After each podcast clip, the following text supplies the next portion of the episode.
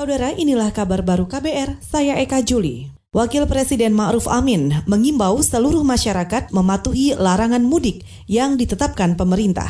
Hal itu sebagai upaya menghentikan penyebaran virus corona semakin meluas ke berbagai daerah.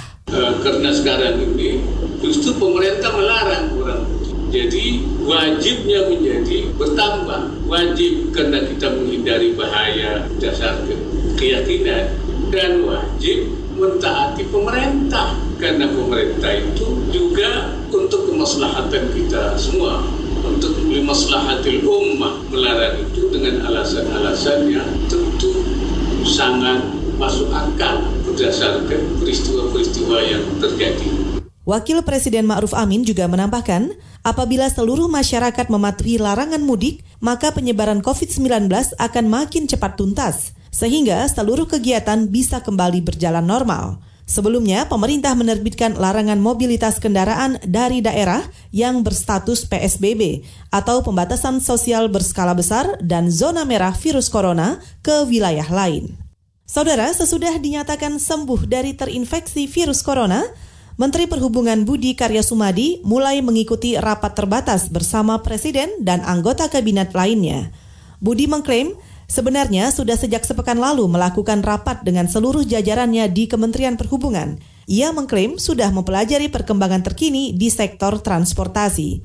Budi menyatakan siap bekerja aktif secara resmi mulai 5 Mei mendatang. Mengenai langkah apa saya pikir nanti kita ngomong tapi highlight saya ngomong aja ya. Saya udah seminggu dengan teman-teman setiap hari rapat mas ya. Kalau nanti individu ya hanya aku ngerti semua tentang perhubungan. Saya udah rapat tujuh kali dengan tujuh sektor. Itu tadi Menteri Perhubungan Budi Karya Sumadi. Menteri Budi sebelumnya menjalani 17 hari perawatan dan sempat mengalami kondisi tidak sadarkan diri selama dua pekan. Akhir Maret kemarin, Menteri Budi keluar dari rumah sakit dan dua kali tes PCR menunjukkan ia negatif virus corona. Saudara, pemerintah tidak akan membatasi platform digital yang ingin bermitra pada program pelatihan prakerja. Direktur Kemitraan dan Komunikasi PMO Kartu Prakerja, Panji Winantea Ruki beralasan, saat ini baru delapan platform digital yang bergabung untuk dua gelombang program – Sementara pemerintah menargetkan 30 gelombang pada tahun ini. Syarat sebagai platform digital ada lima. Pertama, memiliki cakupan layanan berskala nasional. Yang kedua, memiliki sistem informasi teknologi yang dapat mendukung mekanisme dari kartu prakerja. Yang ketiga, mengoperasikan portal, situs atau aplikasi daring untuk fasilitasi kartu prakerja. Yang keempat, bekerjasama dengan lembaga pelatihan.